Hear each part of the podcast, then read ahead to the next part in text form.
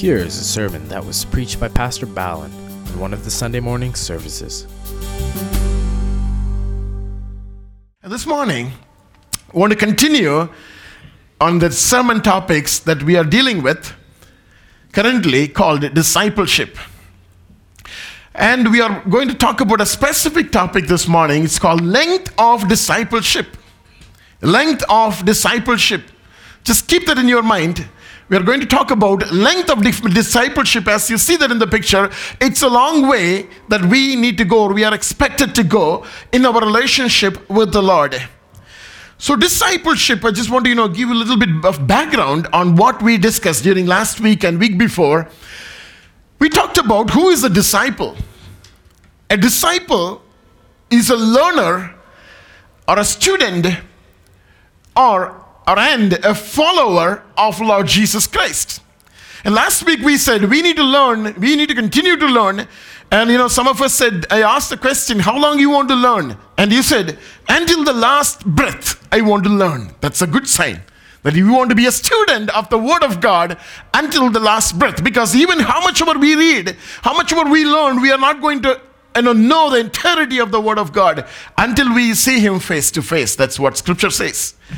Now, what is discipleship? Discipleship is a process of making disciples. It is helping somebody to put their trust in Lord Jesus Christ. Know, there are many people outside today, they don't have trust in Lord Jesus Christ. And if you are a disciple, you are expected to make disciples. And how do we make disciples? You go and sit with somebody and talk to somebody, and during your conversation, you make sure they're able to believe in Lord Jesus Christ. You know, installing the faith in their lives.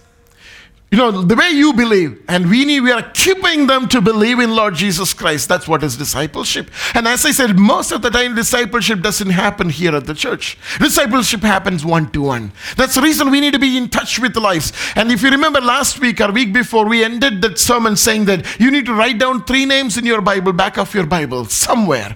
And you need to start praying for those three names. And whenever you get an opportunity, just be in touch with them and make sure that they are able to trust in God. They are able to put their faith in Lord Jesus Christ. And why do we make disciples? Simple reason, and only one reason why we make disciples. It was commanded by Lord Jesus Christ. Go and make disciples of the all of the na- of all the nations. And last week we talked about five different stages of discipleship. I want to quickly take you through that. We talked about number one stage of a disciple is spiritually dead. And we all concluded, we all, you know, commonly agreed that none of us want to be that stage of a discipleship process. Spiritually dead. Those who do not have Christ in their lives. Those who are not able to serve God the way we serve today. Those who are not able to put their trust in Lord Jesus the way we trust Him for healing and for miracles. They are in spiritual, in discipleship stage number one, spiritually dead. Number two, infants. Number three, child. Number four, young adult. And number five, parent. These are different stages of discipleship that we talked about last week. And as I said, all the sermons are available online, so anytime you know you can go back and refer to those sermons. Today morning, we take it further, a little further. Let's talk about the dimensions of discipleship. Dimensions of discipleship. You know, and the picture as you see, you see a cuboid. It's called cuboid. And you see a length of the cube, and we see a height of the cube.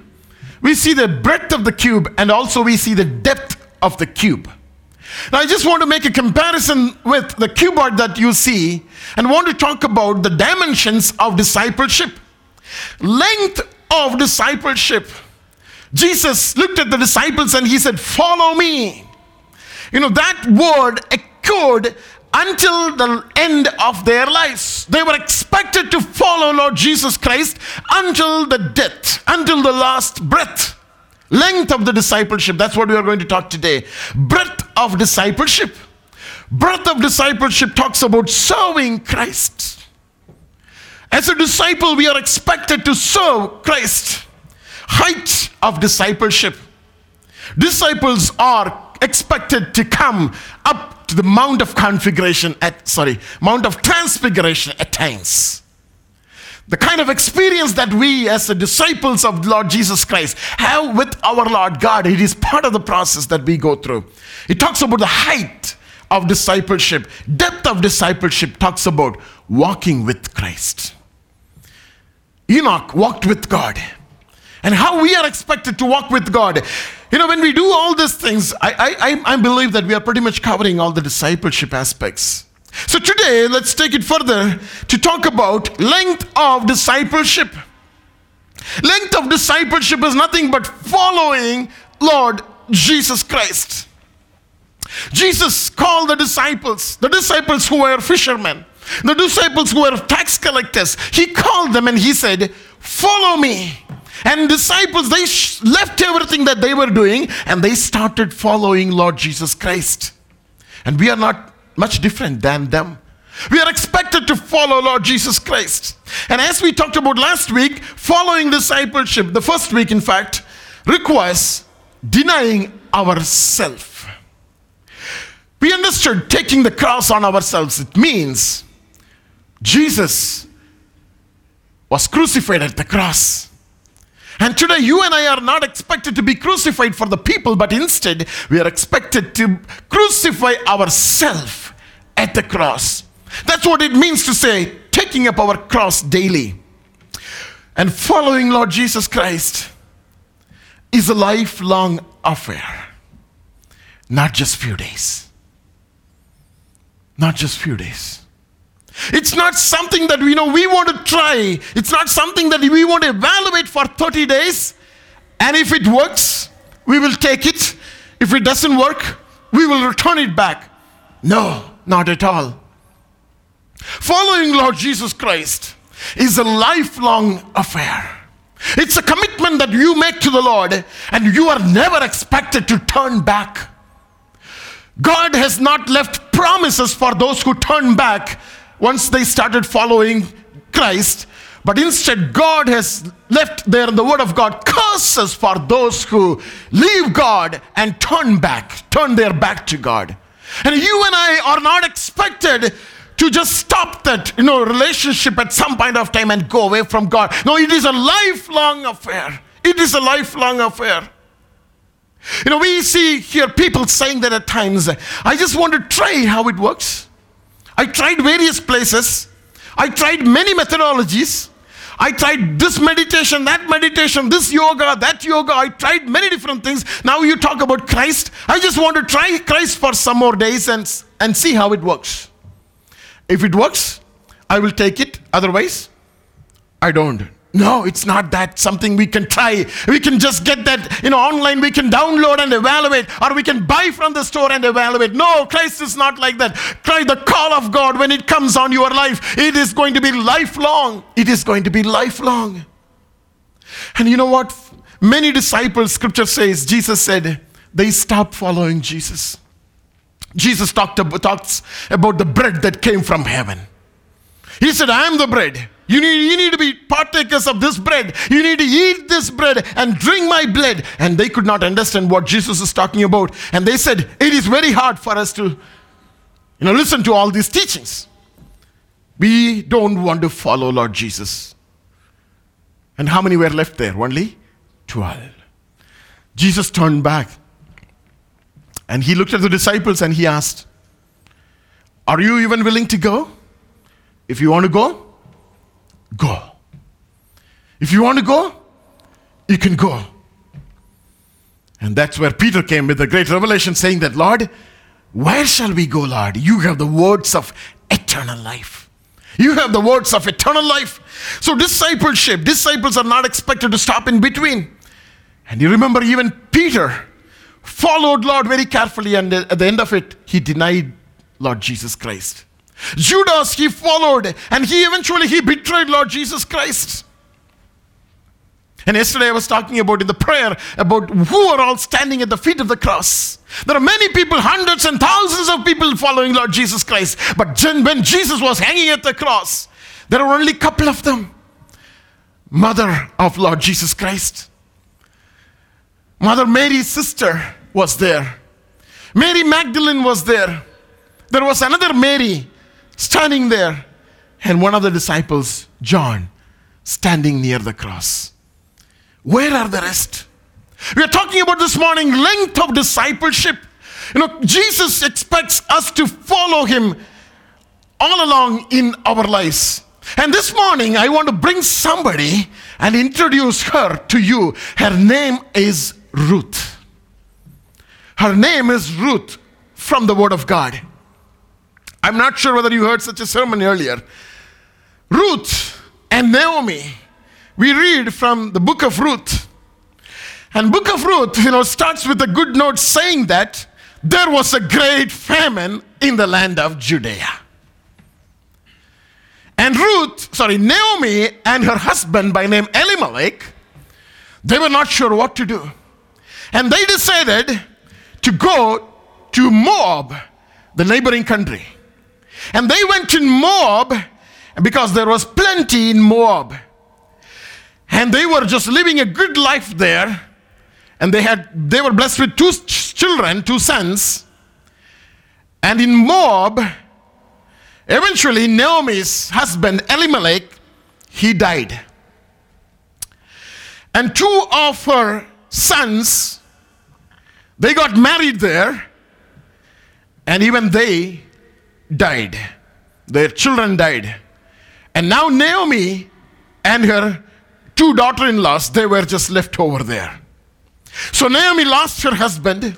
Had two uh, sons, they were lost. And now two daughter in laws, they were just left there along with Naomi. And Naomi was not having a good life there. And when she came back eventually to back to Bethlehem, back to Judea, this is what Naomi said, and you can understand how much she went through in the, in the country of Moab. Naomi said, Do not call me Naomi. Naomi means pleasant. But call me Mara. Mara means bitter. Because Lord was, you know, so hardly, severely dealt with me that I lost my husband. I lost two of my children. You know, she had a very miserable life in Moab. But when they came out of Moab, Naomi called both of her daughter in laws and said, You are still young. It is better for you to be there in this nation in Moab because you are Moabites, Ruth and Orpah. It's better for you to be here in this nation. I am old. I will just go to my nation. And you find a, probably another man and just you can, you know, remarry and just you can leave. You know what Ruth and Orpah said? We want to follow you. Wherever you go, we want to follow you. And Naomi was telling them again, you know, you need to continue your life in Moab, not come to Judea. And finally, Orpah left Naomi. Scripture says she kissed Naomi and she left Naomi, went back to Moab. But Ruth was willing to follow Naomi. Ruth was willing to follow Naomi. You know, there is a reason why I talk about Ruth this morning. We are going to read from Ruth chapter 1, verses 14 through 17. If you can turn to Ruth chapter 1, verses 14 to 17. Listen to this. Then they lifted up their voices, all three, and wept again because Naomi was parting. Orpah kissed her mother in law, but Ruth clung to her. And she said, Look, your sister in law has gone, gone back to her people and to her gods. Return after your sister in law. Naomi told to Ruth. But listen to this Ruth said, Entreat means do not ask me, do not force me. Entreat me not to leave you or to turn back from following after you. And she said, For wherever you go, I will go. And wherever you lodge or you stay, I will lodge. Your people shall be my people. Where you die, I will die, and there will I be buried. The Lord do so to me, and more also, if anything but death parts you and me. You know, Ruth said a couple of things to Naomi this morning. I just want to, you know, highlight those things. Number one, she said, Where you go, I will go. We see a type of disciples following Jesus Christ in the life of Ruth.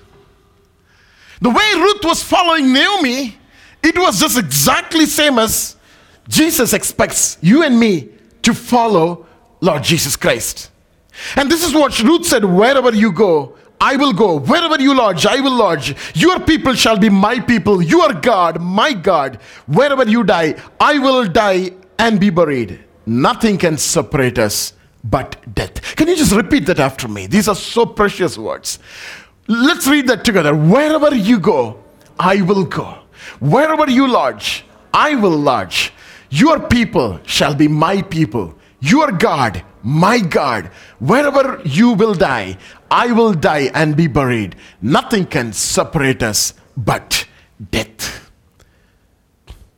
Wherever you go, I will go. You know, Ruth was willing to follow Naomi wherever she was ready to go. Naomi wanted to come back to Bethlehem, Judea, and she wanted to spend the later part of her life in that nation, in her own nation. You know, most of us plan that way. We want to live in this nation, and you know, at the retirement time, probably, we want to go back to our country and have a decent retirement life there in our nation. Probably Naomi planned that way because there is no point in living in Moab. She lost everything. Now she's ready to go back. But Ruth said, Wherever you go, I will go. Now I remember Isaiah when he was worshiping God Almighty at the temple of God. He saw the glory of God and he heard God saying in Isaiah chapter 6, verse 8, he heard the voice of the Lord saying, Whom shall I send? And who will go for us? Then Isaiah said, Here am I, send me. We are talking about Ruth saying, Wherever you go, I will go. Isaiah was standing in the presence of God and saying, Lord, wherever you want me to go, I am ready to go. I remember Abraham too. Abraham was called out from his nation, from his father's house. And God said, Go to the nation that I show you. You know, these are not written in the scripture, you know, j- just for us to read and leave it. I believe these are written because God is the same God and He expects you and me to do the same thing. You know, God at times, uh, He doesn't want us to you know, always think about my father's house and worry about my father's family. No, there are other business that God wants me to engage with, and I believe God wants you, each one of you, to do that. I believe a disciple of Christ can never say, Lord, I don't like this place, Lord. I don't want to go to this place. Send me somewhere else. Ruth did not say that. Ruth said, I will follow you. I will follow wherever you go. You know, God expects us to follow Him. God expects us to go to the nation, go to the place that God wants us to go. You know, in the life of a child of God, every move is critical. Listen to me. Every move is critical. Every step that we take is critical. Every decision that we take is critical because our steps, our move, our decisions, that's going to define our future. What is important is doing the will of God is the number one priority. That must be the number one priority in our lives. You know, when Jonah was asked to go to Nineveh, but then scripture says he went to Tarshish. That was not in the plan of God. But you know what? The struggle that he encountered in his life. You know, when God wants us to go to Nineveh, he expects us to go to Nineveh. How do we know that? We know that when we wait in the presence of God. You know, sometimes we are not happy about our decisions. The reason why we are not happy about this, our decision is just simply because we were not ready to do the will of God. You know, there were many questions. Even today, people ask me, why did you come to Halifax when you moved from US to, to, to Canada? You came with a PR, permanent residence, and the country is wide open. You know, you could have gone to Toronto, you could have gone to Calgary, you could have gone to Montreal. You know, there are many people there. You came to a place where there, are, there is no people. And you struggled to, you know, build a church in this place. Why did you come to this place? And when I think about it, why did I come here to this place? Only one thing that I can remember is the plan of God. Maybe the will of God. Otherwise, I would not have met all of you. You know, there is a plan that what God puts in our lives, what God does in our lives. But God expects us to be like Ruth. Disciples of Christ Jesus are willing to go wherever God wants them to go. You know, if the disciples were so stubborn, I'm sure, you know, Thomas would not have come to India. I'm sure all the disciples would not have gone to different nations. And we don't see Christianity there in those nations, even today, if the disciples would not have come. But they were ready to go. They were willing to go. Number one, wherever you go, I will go. Let that be our priority. Number two, Ruth said, Wherever you lodge, wherever you stay, I will stay. I will stay. Think about Naomi going back to her nation with nothing. With nothing. Where she is going to stay. She probably may not have a house to stay. Such a long year. All her relatives and all her family members, they would have moved already to different places. Many of them were, many of them died already. She was not going to have a place. But Ruth said, Wherever you stay, I will stay. A scribe came to Lord Jesus Christ one day, and this is what he said Lord, he's a teacher, I will follow you wherever you go. You know what Jesus said?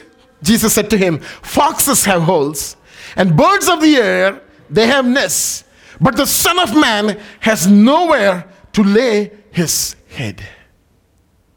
You know, I don't know, do you, have you ever thought that where Jesus slept? It's so true. I believe literally he had no, no place to lay his head.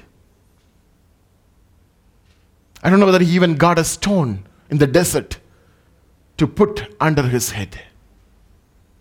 I don't know where he laid his head. Scripture says, Son of Man has nowhere to lay his head. And he looked at the disciple, Are you sure you want to follow me? If you follow me, you need to stay where I stay. You know, a disciple of house, sorry, the disciple of the Lord can never say that I cannot stay in this place. I cannot stay in this house. And I have seen people saying that, oh, now I, I want to go, I want to hit my own bed. Otherwise, I can't sleep. We all like we are all like that. We want to just lie down on our own bed, then only we can sleep. Probably not true, not true for a disciple of Jesus Christ. None of the missionaries can say that. None of the people, those who are you know, willing to serve the Lord, eh, committed, eh, totally sold out for God, none of them can say that. We don't know where they need to stay each day. We cannot say that I want one, only on my bed, I will sleep only on my bed. At times, you know, in our lives, God's work comes first and comforts become second. We are talking about disciples, totally sold out for God. The one who are not holding anything for themselves. Everything is given for the sake of the gospel. And God expects us to stay wherever He wants to stay, wants us to stay. Number three, your people shall be my people. Think about people of Judah. A great tradition. Now, Ruth, a Moabite, when she goes to Judah, do you think that she is going to be accepted there? And Ruth says, Your people shall be my people, Lord. Characteristics of a disciple. I love everybody, your people, my people. Think about Peter, he was not willing to accept the Gentiles. And God sent him as a minister to the house of Cornelius to minister to his relatives. And God had made it very clear they are my people, they are my children. And a disciple must be willing to relate to the people of the nation where he is living. A disciple must be willing to relate to the people of the land for the sake of following Christ Jesus. That simply means, in plain language, we can never say that I don't like the people living in this land. We can never say that as a disciple of Lord Jesus Christ. We are expected to love everybody because Ruth said, Your people be my people. A disciple certainly must not discriminate anybody. on the basis of color, on the basis of race, on the basis of religion, and on the basis of nationality. We are all together because they are God's people. They are God's children. You know, it is very important that we need to widen our eyes. We need to we need to just widen our thinking. You know, when we deal with some of the people of this nation today, you know, most of us are most of you are in, in the nursing profession. Most of your time you deal with people who are not who do not belong to our nation how much love and care you are able to provide to them. Their color is different, the way they talk is different, the way they will think things are different. But Ruth was willing to be with the people of Naomi. Each one is precious in the sight of God. Know, Ruth was very clear about it. It's very great characteristics of any disciple then we see Ruth saying, Your God, my God. Now, Ruth is willing to leave all the gods and goddesses of Moab. Now, Moabites, if you read their history, there are many gods and goddesses. But now Ruth is saying, Naomi, I'm willing to leave all my gods and goddesses. Your God, my God. Now I remember King Eli- sorry uh, in, in the book of Kings Elijah at some point of time in his life he called all the prophets of the Lord. He also called all the prophets of, of Baal and all the people of the nation. And he screamed out this as we read. He said, How long will you falter between two opinions? If Lord is God, follow him. But if Baal, follow him. But the people answered him nothing. Elijah was saying that if Lord God is your God, follow him.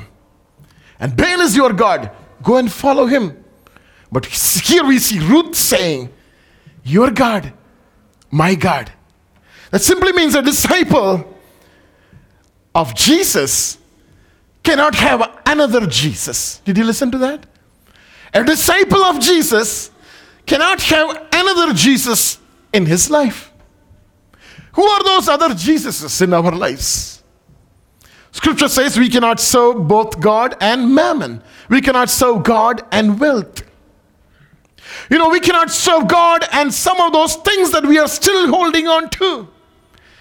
And disciples are expected to serve Jesus, follow Jesus. And Ruth saying, You are God, my God. Then she also said, Wherever you die, I will die and be buried.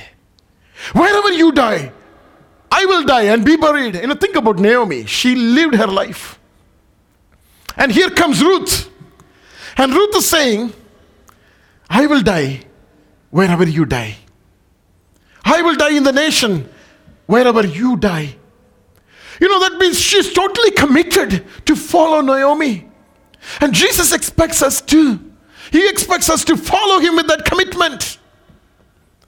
You know, that's the reason Paul is able to say in Romans 14 8, he says, For if we live, we live to the Lord. And if we die, we die to the Lord. Therefore, whether we live or die, we are of the Lord's. You know, Paul is able to say that because he knows very well. Even I am alive, even I die, I am with the Lord. You know, th- that's an assurance a disciple of God should have in his life, in her life. You know, sometimes when we go through sickness, sometimes when we go through very, you know, difficult times in our lives, you know, sometimes we are so afraid of those things that are coming on our way. You know, we tend to leave God, forget God, and go after the things of this world. But as a disciple of God, whether I live or die, I am of the Lord. Disciples are always called to live for Christ and to die for Christ. That means being a disciple is a lifelong commitment. That's what this morning we are talking about. And that commitment goes beyond the earth into eternity. You will continue to serve the Lord. You know, once you become a disciple of God, it's not going to end at the death. It is going to continue even into the eternity. You know, what a, what a precious thing that God left for us. Jesus opened the way for us to enter into. And again, she says, finally, Nothing can separate us except death. Ruth was just clinging on to Naomi and saying, I will come, I will follow you. All along your life, nothing can separate us but death. And she said, Lord is my witness. Nothing can separate but death. I want to turn your attention quickly to Romans chapter 8, verses 38 and 39. Paul writes these words somewhere at the end of his life. This is what he says For I am persuaded or convinced that neither death, nor life, nor angels, nor principalities, nor powers, nor things present, nor things to come, nor height or depth, nor any other created thing shall be able to separate us from the love of God which is in Christ Jesus our Lord. A disciple who is totally sold out for God, a disciple who is fully committed to follow Lord Jesus until the end of his life or her life, will be able to say this with conviction. What we are able to say, as Paul says, that neither death nor life, neither death nor life, nor angels, nor principalities, nor powers. Nothing can separate. You know, each one has its own meaning. Nor angels. You know, at times even the devil is able to manifest. He is able to put the you know godly figure in front of us. And Paul is saying, nothing can separate me. I still love my Jesus. I don't love the angel, but I love my Jesus. Principalities and powers. You know, at times we are questioned. At times we are under authority. You know, in what name you do all these things? The way disciples were questioned. We are questioned at times in our lives. But nothing can separate us from the love of Christ that we have for Christ. Nor things present, nor things to come. You know, very easily at times things of this world separates us from the love of Christ. And this morning Jesus wants us to walk the way Ruth walked with Naomi Nothing can separate us, nor height or depth, nor any other created thing shall be able to separate us from the love of God, which is in Christ Jesus. Not even a created being, not even your spouse, not even your children, not even your parents, nothing, nobody can separate you from the love that you have for Christ Jesus. This is a conviction of a disciple who's ready, who's already committed to follow Lord Jesus Christ. And I believe it's you and I. It's you and I. We are talking about ourselves. Scripture also refers this to a marital relationship. How long we are married? Until death. You know, yesterday I heard about somebody who got married for 71 years. And that family, they're originally from India, and they were here. And he is 91 or 92 now. And um, you know, they, they, are, they got married 20, they are living together, for, are married in marriage relationship for 20, sorry, 71 long years. And the, none of the senior home, they are able to accommodate them together here. You know, they always separate the senior homes, the nursing homes, and they, are, they, they can't be here in Halifax. So they, they, they had to move, out, move to Ottawa. They moved to Ottawa because they still want to be together. Marriage relationship is a lifelong relationship. It's not something we can just break in between and go. No. In the same way, following Lord Jesus is lifelong because we are purchased by His own blood and we are His bride and we are waiting for that bridegroom. There is only one bridegroom to whom we are going to be married. We are committed already and we will be married one day. He is Christ Jesus. How can we just leave Him for, for, for the petty benefits that we get in this world, for the petty pleasures that we get in this world? No, we cannot leave Him. We cannot leave Him. It's a lifelong relationship, is what is expected. Ruth was committed to Naomi and she said, I will follow wherever you go. So, what Ruth said to Naomi is what God expects us to tell him. So, following Christ is something like Ruth following Naomi. And this is what she said Wherever you go, I will go. Wherever you lodge, I will lodge. Your people shall be my people. Your God, my God. And wherever you die, I will die and be buried. Nothing can separate us but death. You know, that's the kind of commitment that Jesus is expecting in our lives. Shall we close our eyes this morning? Hope you are blessed by this teaching. Please write to Pastor Balan Swami Nathan at balan at hipm.org. God bless you.